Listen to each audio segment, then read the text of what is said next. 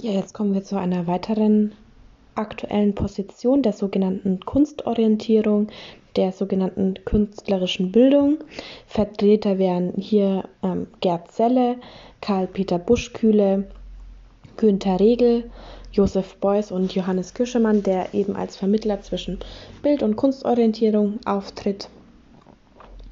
Die Kunstdidaktik versteht sich als Kunst- bzw. kunstanaloger Prozess und ähm, Argument Pazzini.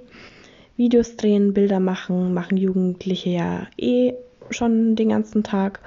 Und ähm, Argument Grünewald, hoher Anteil von Kindern, die sich eben auch nie mit Kunst beschäftigen, die eben nie ins Museum gehen. Und es, es gibt eben eine gute Möglichkeit, nach Altersstufen, Halbjahren zu teilen. Und nicht nur eben die Macht der Bilder soll behandelt werden, sondern auch eine kritisch-aufklärerische Medienbildung ist eben wichtig. Und bei einer starken Betonung des Bildes besteht die Gefahr, dass zentrale Gegenstandsfeld der Kunstpädagogik, die Kunst, nur noch eine Nebenrolle spielt. Insofern, in dem Kunst unter dem Bildbegriff subsumiert wird. Die Vertreterinnen der künstlerischen Bildung, also der Kunstorientierung, sind gegen die Unterordnung der Kunst unter dem Begriff der Bilder. Und mit der Begründung der Kunstdidaktik aus der Kunst heraus wird es Ziel, künstlerische Formen des Denkens in kunstdidaktische Prozesse auszubilden, die künstlerische Handlungsweise praktizieren. Buschkühler.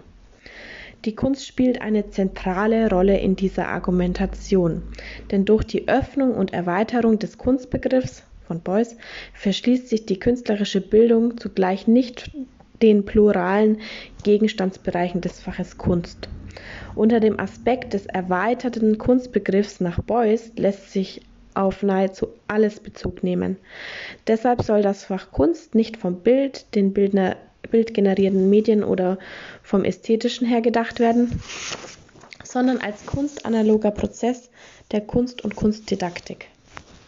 Künstlerische Bildung meint somit die Etablierung von Theorie und Praxis künstlerischer Denk- und Handlungsweisen im Bildgeschehen. Der Mensch ist als wichtige Gelenkstelle für den Übergang von der Kunst zum Leben, Buschkühle, steht hierbei schulisch und außerschulisch im Mittelpunkt. Das habe ich ja vorhin schon mal ganz kurz bei Selle ähm, angedeutet. Die Kunstdidaktik initiiert kunstähnliche Prozesse und ermöglicht auf diesem Wege neue Kunst- und Alltagserfahrungen mit dem hohen Ziel der Lebenskunst. Kunstpädagogikstudenten sollen deshalb auch Künstlerinnen sein um eine kunstgemäße Bildung am eigenen Leibe zu erfahren und dementsprechend später vermitteln zu können. Denn neben einer kognitiven Intelligenz sollen die Schülerinnen und Schüler ethisch-moralische und ästhetische Anteile gelehrt bekommen. Systematisch gedacht können Kunst und Pädagogik jedoch nie miteinander aufgehen, weil sie nach ganz unterschiedlichen gesellschaftlichen Regeln und völlig differenten Zielen ausgerichtet sind. Ganzheitlich gedacht können Kunst und Pädagogik durchaus zueinander finden, vielleicht sogar punktuell miteinander verschmelzen. Also als Argumente pro Kunstorientierung könnte man nennen, die Besinnung des Faches Kunst auf seinen Kern, die ihm unmittelbar zugutekommt, weil es die Unverwechselbarkeit erhöht. Das Fach berücksichtigt alle Lebensbereiche, den die avantgardistisch-zeitgenössische Kunst thematisiert und Verfremdungen der Kunst machen die Welt ästhetisch neu erfahrbar.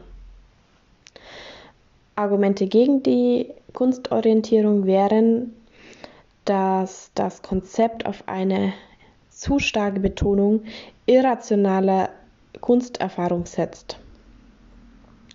Es gibt zu wenig tatsächliche Verbindungen zwischen zeitgenössischer Kunst und der Lebenswelt der Heranwachsenden. Und das dritte Argument dagegen wäre die starke Akzentuierung der aus dem Künstlerischen her gedachten Andersartigkeit gegenüber den übrigen Fächern kann zugleich aber auch zur Folge haben, im Kanon der anderen Schulfächer noch weniger beachtet zu werden und damit beispielsweise aus dem Vormittag der Schule ähm, in das Nachmittagsangebot verschoben zu werden. Ja, da haben wir wieder dieses Legitimierungsproblem. Buschkühle sagt, Lehrer braucht geistige Beweglichkeit, muss aus relevanten Perspektiven eigene Positionen formulieren.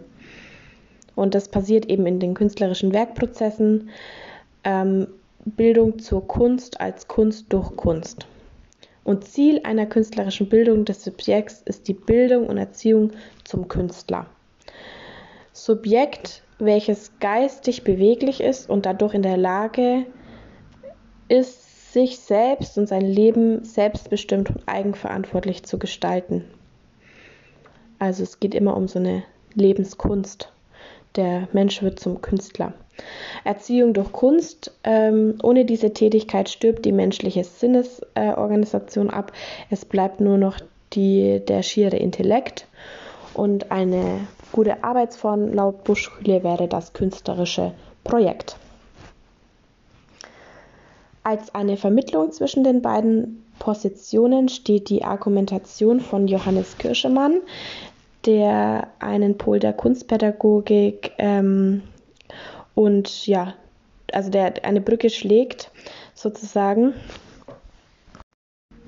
der eben sagt, der eine Pol der Kunstpädagogik ist eben ähm, ja, die Klärung und Sicherheit in den bildnerischen Mitteln vom bildsystematischen Denken und den Methoden der Bildanalyse gekennzeichnet.